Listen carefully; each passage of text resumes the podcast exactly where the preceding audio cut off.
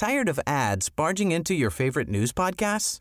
Good news. Ad-free listening is available on Amazon Music for all the music plus top podcasts included with your Prime membership. Stay up to date on everything newsworthy by downloading the Amazon Music app for free or go to amazon.com slash news ad free. That's amazon.com slash news ad free to catch up on the latest episodes without the ads. Everybody in your crew identifies as either Big Mac Burger, McNuggets, or McCrispy Sandwich. But you're the filet fish Sandwich all day. That crispy fish, that savory tartar sauce, that melty cheese, that pillowy bun.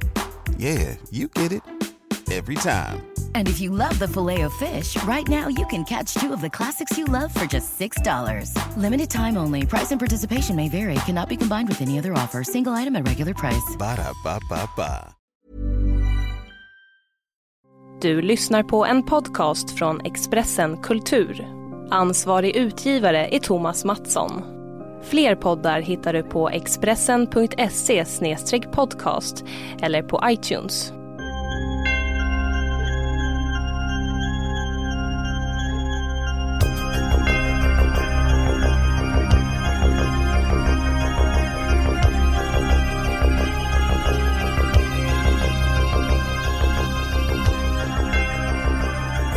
Du lyssnar på Hämndens timme, en podcast om häxkraft, eh, politik och kultur. Jag heter Mireia Cheveria Quesada. Och jag heter Judith Kiros. Hej Judith. Hej Mireia. Det här är den mest så pressade inspelningssituationen som vi någonsin har haft. Jag Ja. var typ död igår. Så vi sköt upp det till nu. Så vi har typ Yes. exakt eh, 50 minuter på oss att spela in det här. Herregud, hur kommer det gå? Speciellt med tanke på att vi vanligtvis tar typ tre timmar på oss. Ja, av att typ sträcka på oss och gäspa Och snacka skit. och snacka skit och sen så kör vi. Mm. Och nu har vi inte alls hunnit göra det. Nej. Jag, jag har ätit en matlåda. Och jag har eh, nästan halkat 15 gånger på väg hit. jag, har ju, jag halkade ju förra veckan och skrapade upp knät. Och det var väldigt våldsamt och blodigt. Ja, jag, jag var med på det efteråt. Ja, och klappade sarkastiskt. Jag lyckades tvätta rent såret. Du är typ den mest sarkastiska sjuksköterskan jag någonsin har på. Nej, alltså jag är väldigt bra. Hur Men var du, ens på hemtjänsten? Jag var faktiskt väldigt, väldigt bra ja, på whatever. Du var hemtjänsten. säkert fett dryg. Jag var som hon Lida. Nej, Nej jag var faktiskt jättebra. Men dig, Mm. dig har jag, känner jag inga så varma ömhets och sympatikänslor. Jag och Va- Valeria hoppade, shout out, hoppades på att du skulle svimma där, där inne. Så Alltså, ni vi kunde så ta kort på dig och instagramma ut. så medan jag satt där och så torkade blodet så bara hörde jag dig säga i vardagsrummet. Tänk dig att hunden är chilenare. Va? Och jag bara, va? Vad pratar ni ens om? Varför står inte ni vid mig, vid min sida just nu? Och så här, torkar svetten ur min Ja panna. just det, jag visade henne klipp på en av Chiles stoltheter, alltså den dansande fucking merengehunden. dansande hunden. Den är, Den är grym. läskig. Ja men den har faktiskt beräknats att vara en av världens intelligentaste hundar. För att den kan dansa merengue. Ja men alltså den gör ju typ allt. Och har kläder på sig samtidigt. Ja, ja. Ja. Vi går vidare. Vad har hänt sen sist?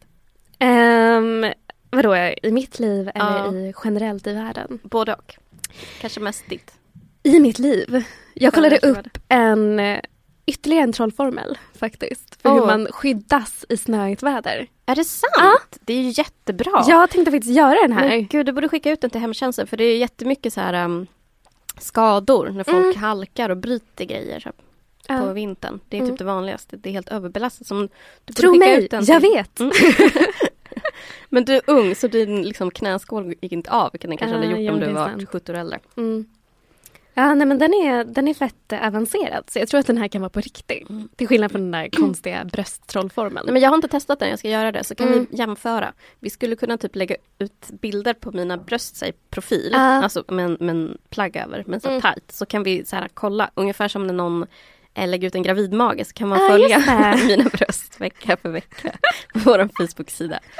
Eh, Det låter som en fantastisk idé. mm. Denna fantastiska värld eh, podcast görs i samarbete med Expressen Kultur. Sa jag det i början? Jag är Mm, trött. jag tror att du gjorde det. Ja, men okej, jag säger det igen. Vi säger det på slutet också för säkerhets skull. Men du, jag vet något som har hänt för dig senaste tiden. Du går ju på en drama school. Ja just det. Ja. Man skulle kunna tänka till författarskola men det är faktiskt drama school. Mm, det är ju det. Vad håller ni på med där?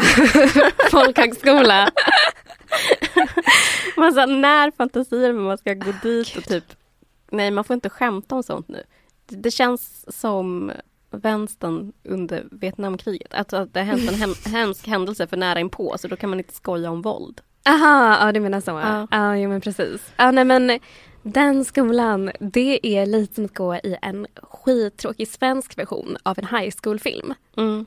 Eh, det, Fast liksom... det finns ju bara en sorts elever. Mm. För om Ja, det är på en high school, att det finns någon slags dynamik mellan typ eh, cheerleaders, quarterbacks, Mm. nördar, emos, matte, freaks, allt sånt där. Ja. Så är ni bara töntiga på den där. Alltså det är så himla sorgligt. Jag hatar ju poeter. Jag har verkligen kommit fram till det. Ja. Det finns typ så här, det finns bra människor. Som, men de är liksom bra trots att de är poeter. Mm. Medan majoriteten av poeter, oh my god, what the? Ja men det känns som att vissa personer går in i att vara sitt poetiska jag. Ja. Och kan inte säga typ så här, jag vet inte, Kan- vad gott det här vattnet var. Eller, typ, Nej. eller ja, schysst kallt vatten. Det var en källa som sjönk ner i min strupe. Och det var kallt och det var livets källa. Exakt så. Och man bara, men alltså det var bara vatten från Mm. kranen. Exakt så. Ja men nu senast var det någon debatt om flyktingbarn som bor på den här skolan. Ja, som eh, en kommun har, kommun... Håbo. Håbo, Håbo kommun, kommun. Har hyrt Ja lokaler av Mm. er skola, Biskopsörne. Och så bor de här Mm. killarna där typ. Mm. det är typ det. Men sen så skrevs en artikel om det här och bland annat Valerie Schune Backström och Shoutout! såklart och Sara Homand, Ja. shoutout, eh, skrev ett svar på den här texten och då kom det en replik igår och jag kände bara kill me now. Varför debatteras det här i Expressen? Alltså det som är så speciellt är liksom, Du måste berätta vad som har hänt. Vadå? Nej men alltså vad den första texten handlade om. Ah, det var okej, väl ja, typ men den första texten var typ Det var- eh, det fyra ensamkommande flyktingbarn. Fem stycken Fem. killar Mm. ja, som bor där mellan 16 och 18 år. De, eh, är, ja, men, de bor där och jag tänker mig att texten kanske försökte uttrycka hur, vad som händer när liksom fem ensamkommande flyktingbarn hamnar på en plats som är fylld av liksom självmedvetna vita medelklasspersoner. också, den här nervositeten. Men tyvärr så kanske texten lyckades illustrera det bara genom att vara. Inte genom att kritisera det här utan bara genom att uttrycka exakt samma sak. Det vill säga nervositet kring de här killarna och vad de gjorde på den här platsen. Eh, och då skrev ju både Sara Homand och Valerie Schune Backström att det så här, kanske inte var så himla lämpligt att hänga ut de här killarna som inte ens kan språket i en av Sveriges största tidningar, För att göra några- Kultur. För att göra en poäng om typ vit skuld eller liksom, Mm. jag vet inte, strukturell rasism. Jag tycker att det också är intressant att det var så här, eh, att liksom tesen kanske var, vet ni vad? Det är inte bara Sverigedemokrater som är rasister, utan rasismen är strukturell. Den kanske till och med lever i oss allihop. På bara, Biskopsarne? Till och med på Biskopsarne! Är det Mm. sant? Fast jag tänkte mycket, alltså, eh, förutom att jag tyckte åh nej, kan inte de här Biskopsarne-eleverna bara skriva sina dikter och inte bli, bli debattörer? Eh, så, så, så eh, Well, fuck you too. Ja men den, det var inte en bra text, du får jättegärna debattera. För du kan det, vad bra. Men i alla fall så, så tänkte jag mycket på hur eh, uppskattat det är så här, medialt när det händer grejer på konstskolor. Mm. Ehm, ja, men som Konstfack, eh, Dramatiska institutet och Biskopsarne, alla har ju haft sina så skandaler. Mm. Och eh, det är väldigt populärt. Ja men det är det absolut. Och även om jag är en väldigt så stor suckare över em, eh, skapande personer, att jag tänker ofta brukar dissa för att åh, de, tänker, de tror och tänker att de kan förändra mycket mer, att de är mer radikala än vad de är. Så finns det ju ändå mycket frön och spår i, i, inom liksom konsten eh, som är kritisk mot makten och ofta Mm. så är det många vänsterpersoner som verkar inom de här institutionerna. Ja. Så jag tänker att det är ju, förstår att det är uppskattat att man blåser upp det till Tänk vad de gör här och så, Mm. på de här skolorna. Ja. Skandaler. Men eh, jag tycker liksom att det kan vara lite synd. I det här fallet tycker jag att det var synd. För att det är liksom jag menar, det hände ju massa drama i min klass också första året, förra Mm. året då.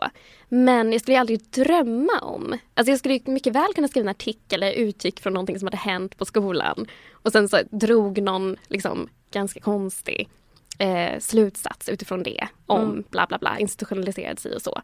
Men det, det finns ingen jävel som behöver läsa det. Alltså så här, det är liksom inte så jätteintressant. Um, men alltså jag tänker typ, och vi pratade om exempelvis Lydia Prajzovic text som Mm. också var liksom början till en stor skandal.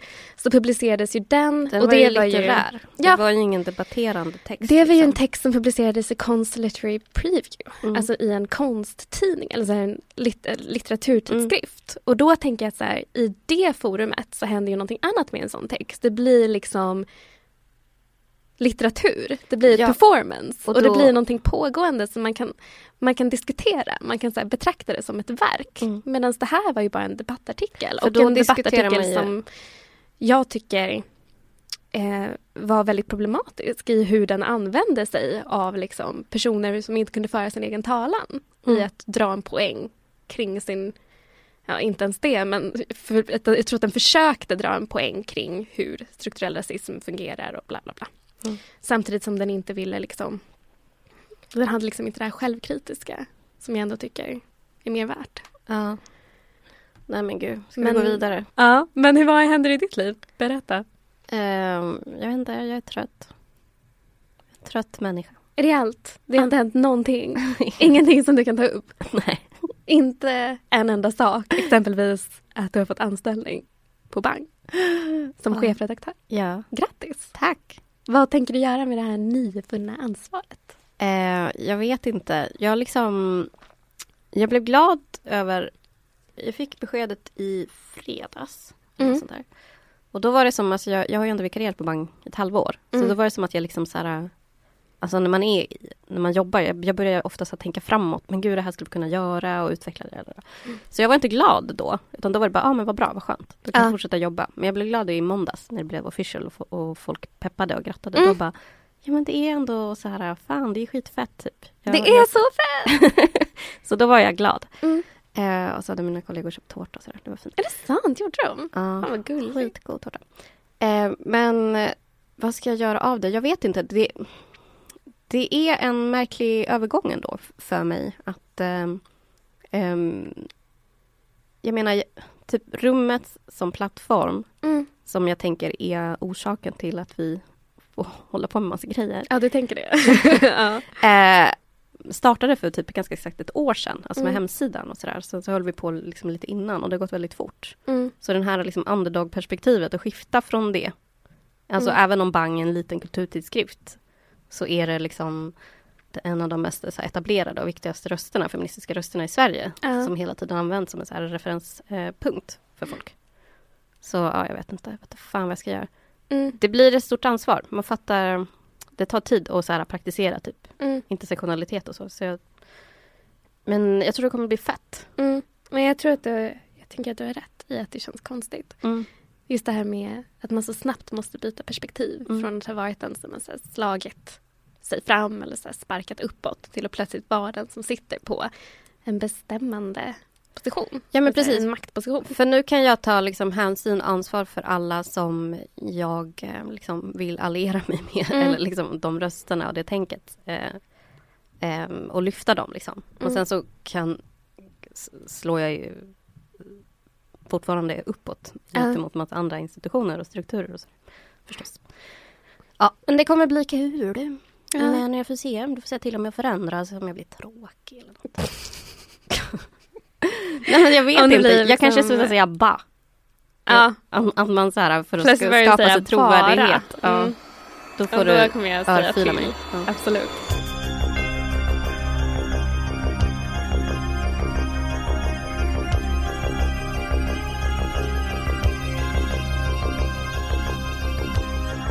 Det har hänt lite annat också.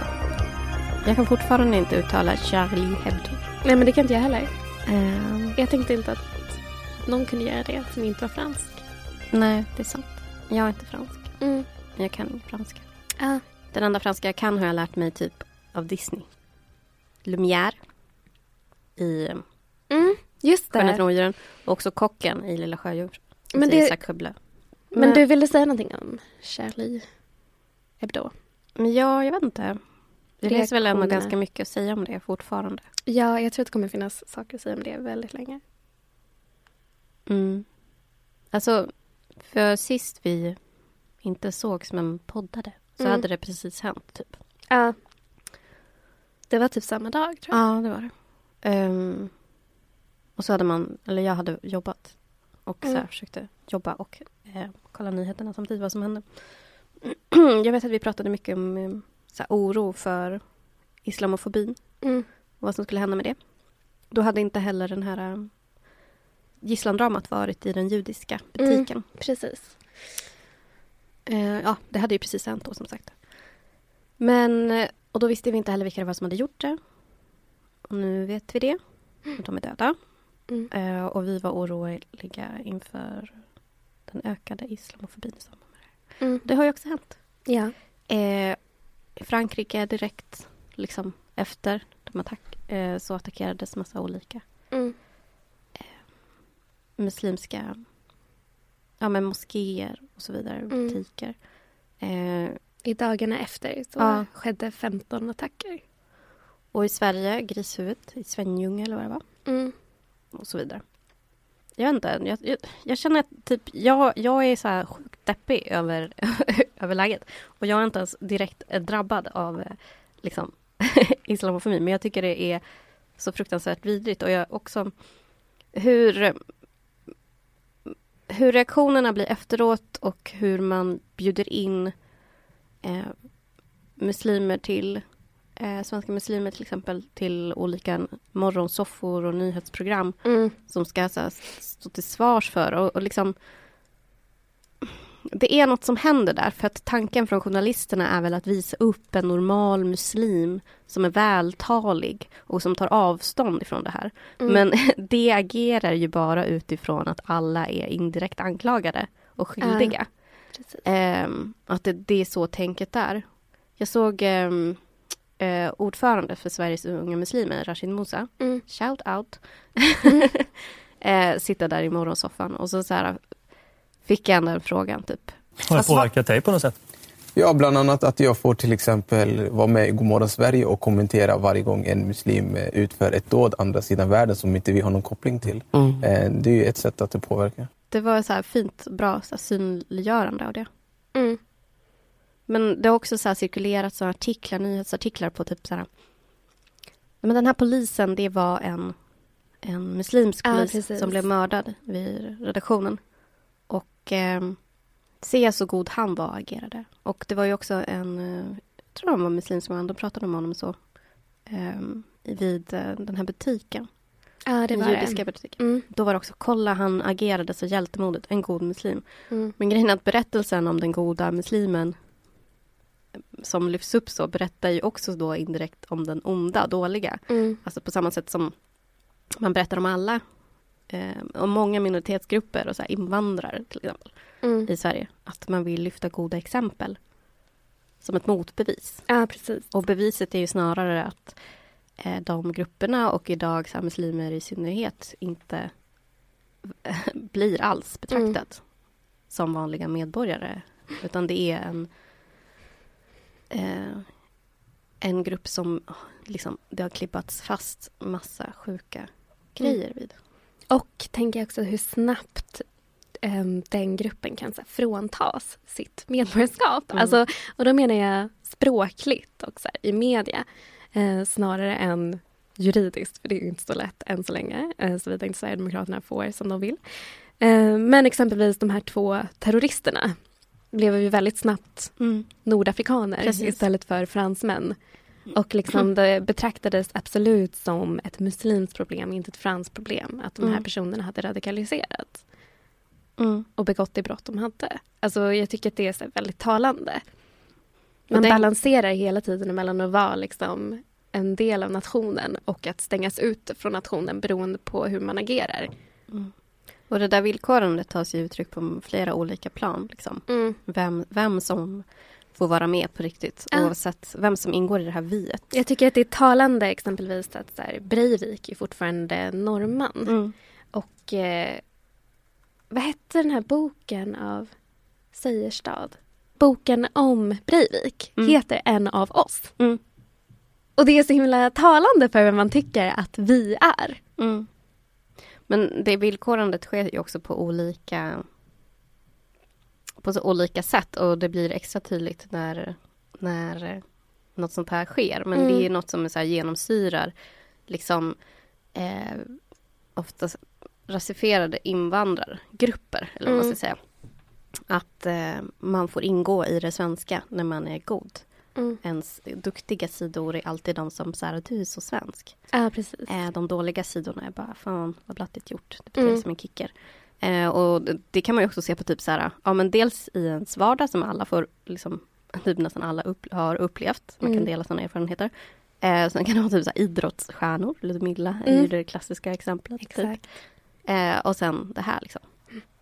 Men jag tycker också att det är värt att nämna att så här, i dagarna efter, och fortfarande känner jag, så var det liksom inte okej att diskutera vissa saker. Så här, Mm. in the wake of the attacks. Det ansågs exempelvis vara ganska smaklöst att ta upp eh, hur muslimer skulle påverkas av brottet.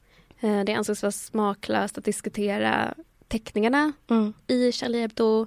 Eh, och liksom att exempelvis fördöma teckningarna eller säga så här, de här teckningarna är för trassiga. Samtidigt så har ju tidningen säkert väldigt många andra bra aspekter och samtidigt behöver vi överhuvudtaget inte ens tycka om den för att försvara den. Liksom. Mm. Vilket jag tycker är centralt.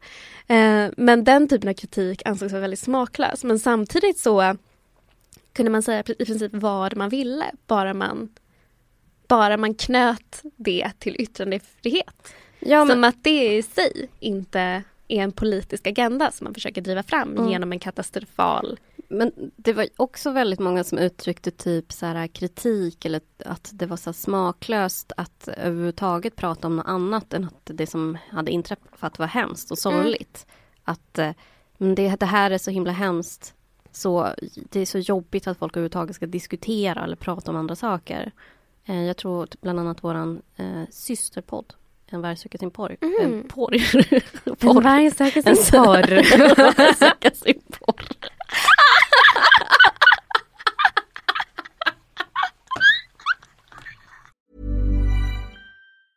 Hey, I'm Ryan Reynolds. Recently, I asked Mint Mobile's legal team if big wireless companies are allowed to raise prices due to inflation. They said yes. And then when I asked if raising prices technically violates those onerous two year contracts, they said, What the f are you talking about, you insane Hollywood ass? F- So to recap, we're cutting the price of Mint Unlimited from $30 a month to just $15 a month. Give it a try at mintmobile.com slash switch. $45 upfront for three months plus taxes and fees. Promo rate for new customers for limited time. Unlimited more than 40 gigabytes per month. Slows. Full terms at mintmobile.com. Tired of ads barging into your favorite news podcasts? Good news. Ad-free listening is available on Amazon Music for all the music plus top podcasts included with your Prime membership. Stay up to date on everything newsworthy by downloading the Amazon Music app for free or go to amazon.com slash news ad free. That's amazon.com slash news ad free to catch up on the latest episodes without the ads. Alltså jag säger så konstiga felsägningar. Jag skulle säga Oh här. my alltså, jag god, Freudian slip. Ja men alltså jag gjorde det också när det var någon som, Camille, det var någon som grattade mig för jobbet. Typ. Mm. Och då sa jag, gud vad rörd jag blir skulle jag skriva. Men gud vad röd jag blir.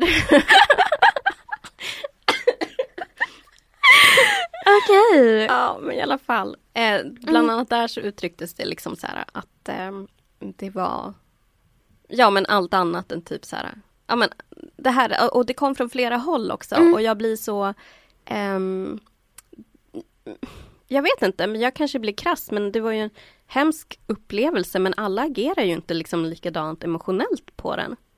Förstår du? Man går inte igång på det är ju en sak så här att alla så här intellektuellt kan fördöma det. Men det är inte så att folk ligger och är skitledsna, typ när det har varit en typ självmordsbombare i någon så här marknad i, i Irak och 50 pers har dött. Det är inte så att folk bara ligger där och gud det här var en fruktansvärd händelse. Mm. Vi kan bara prata om den på det här sättet. Vi kan inte så diskutera andra saker. och sammanhang och strukturer. Men den här händelsen som liksom ligger mycket närmare folk av olika skäl för att man eh, håller på med satir eller för att man, ja, men, eller som hela journalistkåren typ nästan agerade. Eh, så, så var det liksom med sorg. Ja. Och bara, men alla kanske inte är ledsna på det sättet heller. Alltså Mm. det händer ju hemska grejer hela tiden men det är inte så att man agerar, reagerar med sorg på allting. ja, Och man ser ol, olika, ja jag vet inte. men jag tänker också att det har att göra med att man tänker inte här. Alltså det här är ingenting som händer här. Och det är därför det är meningen att man ska reagera annorlunda. Men då tänker man kanske inte på att andra människor har kopplingar till andra platser på ett liknande sätt. Jag menar, i dagarna efter Charlie Hebdo så dog ju, beräknar man omkring 2000 personer, mördades 2000 personer i Baga i Nigeria. Och där tänker jag så här, vissa personer kommer att känna väldigt mycket för det, medan andra personer inte kommer göra det. Och en annan terroristattack som var jättestor, det var i december. Kommer ni ihåg den här, um, det här massmordet på en skola i Peshawar i Pakistan? Det var ju 145 människor som dog och bland dem 132 barn. Mm. Där kände jag inte att det fanns någon direkt liksom Alltså det, det skrevs inte så jättemycket om det och om det gjorde det så var det absolut inte utefter te, alltså tesen vi får inte uttrycka någonting annat än sorg. Nej, och också så här att det, det blir en konstig grej där för att det är också en viss, vissa människors sorg och vissa personer som man då ska sörja. Ja. Sörjbara, osörjbara grejen. Och det blir också Mm. så, så tydligt i samband med det som hände i Baga. Eh, med liksom Mm. de 2000 som man har räknat hittills Mm. döda personerna. Eh, att eh, det hölls en demonstration eh, Je suis Charlie, typ. Mm. Eh, och den var full, massa pressmänniskor var där och det hålls samtal om det fortfarande. Det är skitbra, Mm. skitbra, uppmärksamma det. Och den, ja men Sergels torg var ju full av Ja. folk och journalister. Dagarna efter så var det en demonstration för de här 2000 personerna. Det var kanske typ 30 pers där. Mm. Eh, ja, jag gick ju på en i Uppsala. mm. Det var ju deprimerande. Alltså det var ju inte många personer där liksom. Ehm, och det är synd. Men samtidigt, så- alltså, Och det, och det är liksom, och det är så här, eh, man, det man, när man agerar så emotionellt, så här, man kan inte avkräva andra människor att agera Mm, emotionellt. precis. Där är man, däremot så kan man så här, eh, prata om att man tycker att folk så här, ja, men rent pressetiskt ska följa vissa riktlinjer eller typ ehm, ja, uppmärksamma det på, på vissa andra sätt. Men bara, nu ska du också sörja. Det, det finns liksom olika ingångar och Mm. relationer till saker som händer. Jag tänker absolut samma sak. och också liksom att man kan inte kanske alltid agera emotionellt men man kan agera solidariskt. Mm. Så. Och det är liksom kanske det man borde trycka på mer. Ja, men också så här att det, händer ju saker och eh, men visst agera emotionellt de som har ett behov av det. Men det är Mm. skitviktigt att här, sätta saker i sammanhang och diskutera saker. Ja. Eh, det blir märkligt som att men det, just det här ska vi inte prata om. Mm. för, för Eller så här, just det här får vi inte kontextualisera. Nej. Det är ju det det handlar om. Alltså det, det är ju det som är så speciellt. Om man inte får kontextualisera saker, hur ska man då kunna liksom bearbeta dem eller liksom För- arbeta med dem? För det var ju många trådar som oroade mig där i samband med att man liksom, det var många som så här, eh, eh, benämnde och kritiserade. Ja, men mycket av teckningarna som eh, publicerades i Charlie Hebdo var fett så här, problematiska eller rassiga och så här. Mm. Eh, och då så vill, var det många i Sverige som sa bara, men placera dem i sin kontext, de betyder något annat i, så här, Mm. i Frankrike än vad de gör här. Så här. Där, alltså typ så här, där är de mindre rassiga. Typ. Mm. Och man bara, men de, de är fortfarande liksom problematiska och rassiga i det här sammanhanget. Och, ehm, men det spelar ingen roll, eller liksom, och det kan diskuteras. Mm. Men, men att den saken att man ville förmildra vad som hade publicerats i Charlie Hebdo, Mm. gå, drar liksom trådar i att det man försvarar måste man också gilla. Mm. Eh, I yttrandefrihetens namn. Alltså det blir konstigt när Ja. så här, ehm, liksom, ehm, förespråkande för yttrandefriheten Mm. förmildrar det man försvarar. Man bara, det är lugnt, chilla. Det är ingen som tänker att ni är eh, Mm. liksom rassar för att ni försvarar publikationerna i Charlie, i Charlie Hebdo och inte tycker så här Nej, att... precis. Eh, ja, men det motsatta betyder ju inte att de som problematiserar dem tycker att det var rätt eller har förståelse för att de här människorna blev mördade. Mm. Så det är liksom så löjligt låg nivå på diskussionerna som varit efterhand och man bara ah, orkar. Mm. Nej men så här, en av de bästa konversationerna jag hade om det här, det var typ dag, dagarna efter. Och då har jag en kompis som är frankofon, eh, men hon är fransktalande och så. Eh, och hon har bott väldigt mycket i Belgien och Frankrike och så. Och hon har läst Charlie Hebdo under en längre tid. Så hon hoppade inte på tåget liksom nu. Utan hon har läst under en längre tid och så här, var bekant med de olika tecknarna och så. Eh, och ja men då så pratade vi lite om det här. Hon bara, ja men om man kontextualiserar så är det ju ändå rasistiskt. Det är bara att vi har en annan attityd gentemot rasism. Alltså så här, det finns inte den, du vet där, det här är en rasistisk stereotyp bland, det är inte en del av konversationen på samma sätt inom vänstern. Som vi ändå har kommit, som ändå kommit igång här. Men jag tänker så här, för ett tag sedan kanske inte skulle ha gjort det. Liksom. Eh, och då så pratade hon också om att så här, det här är att hon faktiskt tyckte om den väldigt mycket. Men sen så är hon ju vit och bla bla bla och hon, så här, känner, hon har inte samma liksom, instinktiva eh, reaktion. Eller så här, hon har inte samma tolkning av bilderna. Men samtidigt så erkänner hon ju att de är rasistiska.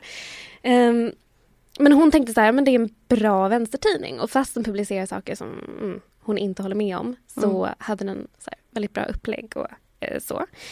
Men eh, det hon menade var att, så här, att konversationen om teckningarna fick dominera gjorde också att högern kunde dominera samtalet kring de här tidningarna. För de kunde prata om yttrandefriheten rakt av. Medan exempelvis vänstern kände att de behövde problematisera teckningarna mer. Och därför så liksom kapades den konversationen. Fast det egentligen handlar om en så här redaktion som är vänster som dödades. Ehm, och det tyckte jag var så intressant för jag tänkte att här, i relation till Breivik och samtalet kring Breivik dominerade ju högern väldigt mycket. Jag tänker att det är inte så många som tänker på att det som attackerades där också var vänsterpolitiskt aktiva människor. Utan där så handlade det om att så här, isolera Breivik, han är en ensam person och det han attackerar är inte vänstern utan det han attackerar är det är liksom bara random, madness. Så jag tyckte att det var ganska intressant. Så här, vinklingen som sker efteråt. Mm. Typ att Expressen, som ändå är en liberal tidning, liksom, eh, publicerade en bild från Charlie Hebdo och det blev liksom, det här var så himla modigt, bla bla bla. bla.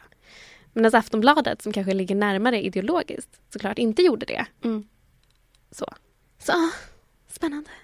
Ja, och det har också varit intressant att se hur medier har liksom tävlat i vem som är den duktiga, alltså vem som är bäst på yttrandefrihet Mm. i relation till den tidningen. Jag tänker att eh, så här, rent så här publicistiskt så innebär det ju liksom att, att praktisera yttrandefrihet behöver ju inte innebära att man liksom publicerar smaklöshet eller rasistisk grejer, utan det, så här, det är en grej vad man liksom i en diskussion då rent ideo- ideologiskt tänker så här, ja men det här borde få publiceras.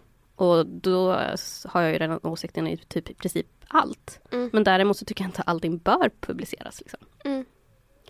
Men ehm, det, blir, det blir också intressant i, i samband med den här diskussionen med liksom hur konsekventa människor är vad det gäller så här, yttrandefrihets, eh, yttrandefriheten och vad man kan publicera eller Mm. inte. Ehm, för jag tänker att det- kan vara så här en väldigt så stor slapphet just i att man måste gilla det man försvarar. Och det är inte det det handlar om. Alltså så här, demokrati kostar ju någonting Ja. också. Och det är då det blir liksom när det är saker som man verkligen, verkligen inte håller med Mm. om. Ja, men till exempel typ ehm, ehm, publikation av rondellhundar och diverse annat crap. Alltså så här, det är en grej att tycka typ att ehm, det här borde inte få publiceras eller det här liksom men det här får inte publiceras. Sen så här bara, men det här kanske inte bör publiceras av olika an- anledningar. Mm. För det är det som ofta saknas i, i samband när man pu- publicerar så här rassiga grejer. Att Mm. det är en sån total avsaknad och respektlöshet vad det gäller så kontext och sammanhang och vad det slår emot. Mm. Alltså så här, eh, har man ett, ett, ett galleri, har man en tidning, eh, har man en plattform som når människor, så finns ju inget modigt i att publicera, tycker jag, någonting som slår neråt. Alls överhuvudtaget. Mm. Sen så kan jag tycka på så här, eh, liksom ett åsikts och ideologiskt plan, bara ja, men publicera det då. Liksom. Alltså du, du har rätt att göra det, men jag skulle inte göra det.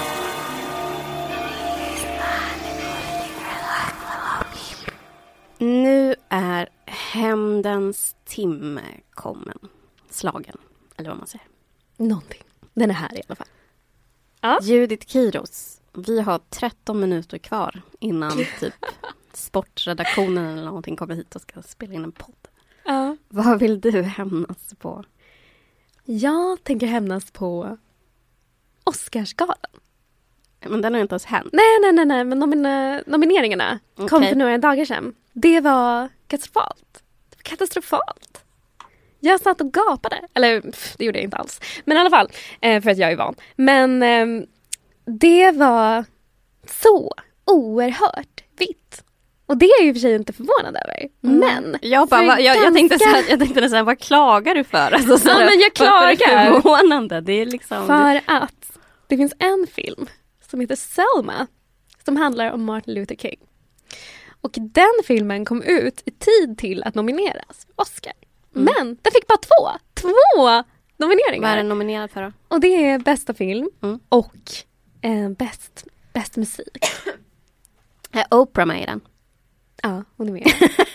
och bara det jag- får borde bara- ge henne Får jag ytterligare... bara fråga, alltså är hon med, alltså är det så att hon köper in sig?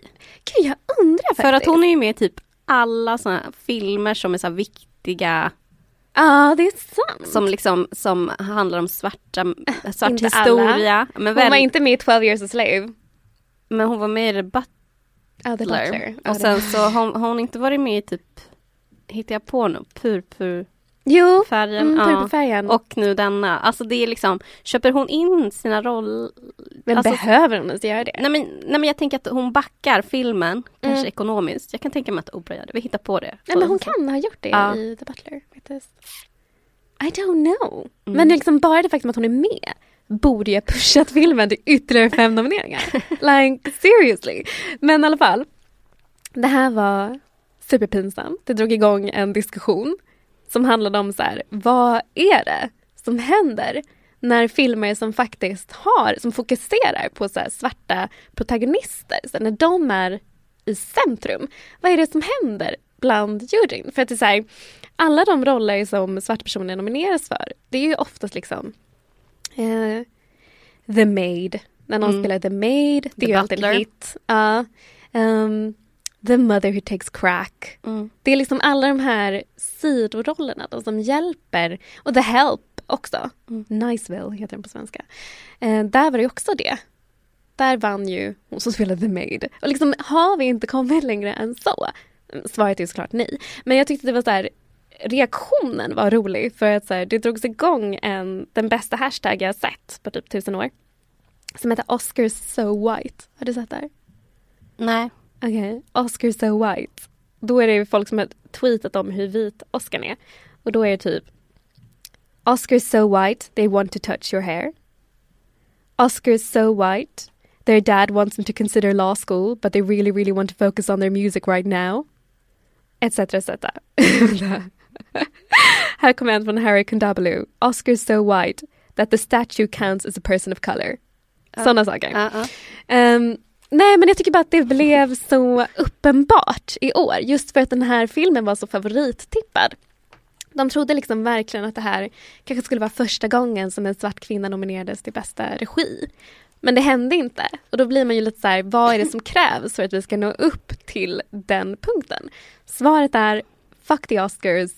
Det är inte en måttstock man kan använda sig av längre när det gäller kvalitet i film och framför allt inte om man vill ha nyanserade porträtt av svarta protagonister som är liksom centrala för handlingen. Det går liksom inte. Är det White People nominerad till något? Nej. Nej.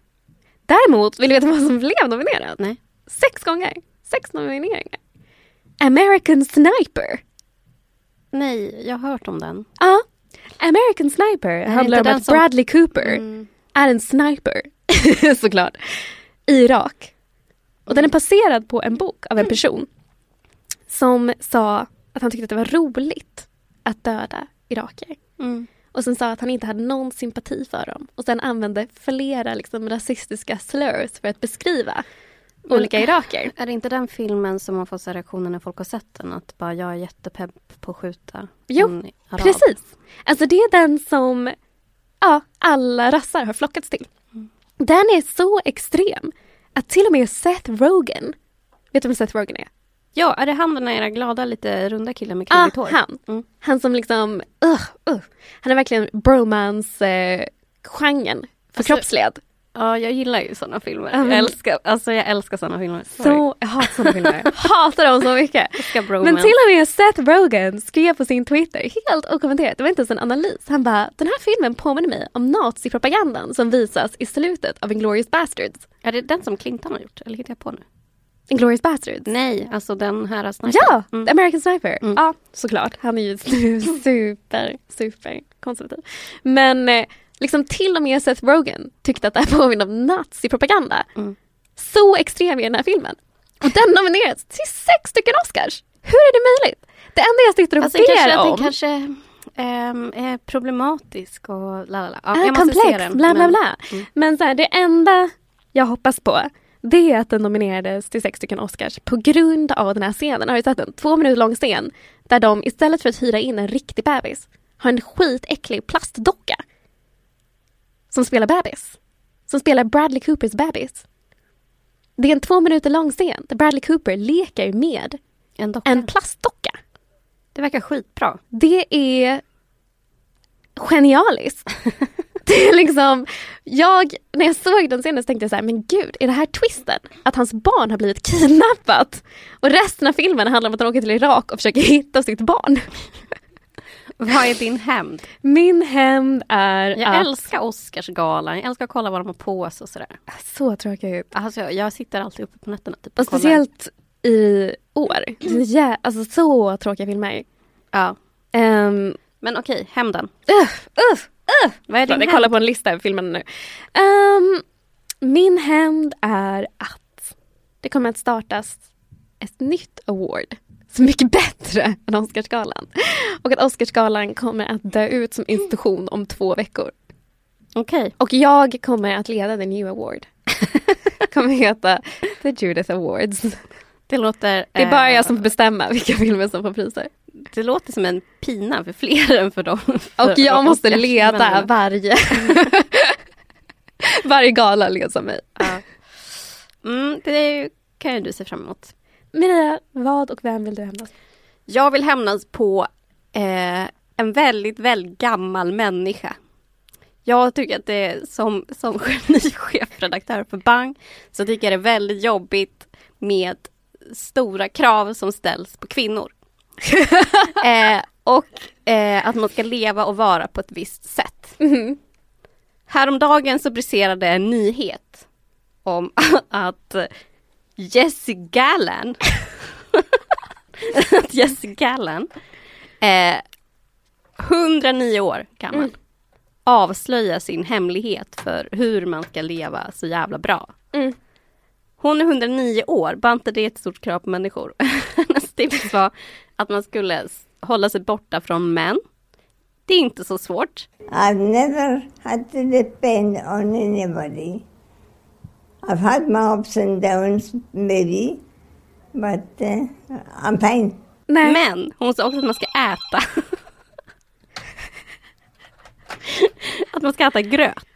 Varje Okej, det dag. är jobbigt för dig eller? Och motionera. Jag tycker att det här var jobbigt. Jag kan inte leva upp till Jessie Gallans grejer för att bli 109 år och därför vill jag hämnas på den här skitgulliga tanten som jag egentligen älskar. hämnas på henne, hon Jo, är underbar. jag ska hämnas på henne och det är att hon varje gång hon får bingo så kommer ingen höra henne ropa bingo. Ja men det var skittaskigt, jag uppskattar inte alls det där. Nej, men så är det. Hon är ju bedårande och inte nog med det, hon delade med sig av sina hemligheter för att leva ett långt liv. Ja, Men jag älskar ju tanten egentligen men jag kan inte leva upp till hennes krav. Nej det är sant. Alltså gröt varje dag. Men undvika män är väl inte jättesvårt? Nej, det går. Men gröt och motionera. What the fuck. Ja, vi ska dra igång med det. Jessie Gallan, du ställer liksom, det blir för höga ideal Mm. att leva upp efter. Det var allting för idag. Vi hann för fan precis i tiden. Du har lyssnat på Hämndens timme. Eh, jag heter Mireille Sharia Kesana. Och jag heter Judith Kiro. Och jag har en Wikipedia-sida numera. Woo! Fame! Varför inte jag det? för att de ringer här. Eh, de kanske ringer nu och säger att du har fått en Wikipedia. De bara, vi måste komma fram. Men följ oss på Twitter, Mireille EQ. Och Other Judith. Och vi har en fantastisk Facebook. Hejdå.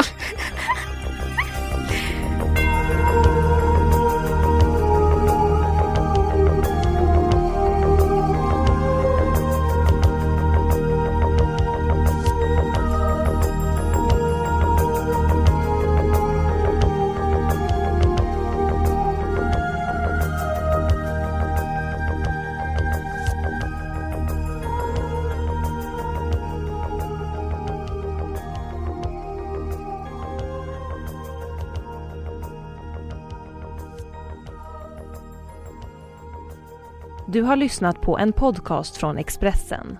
Ansvarig utgivare är Thomas Mattsson.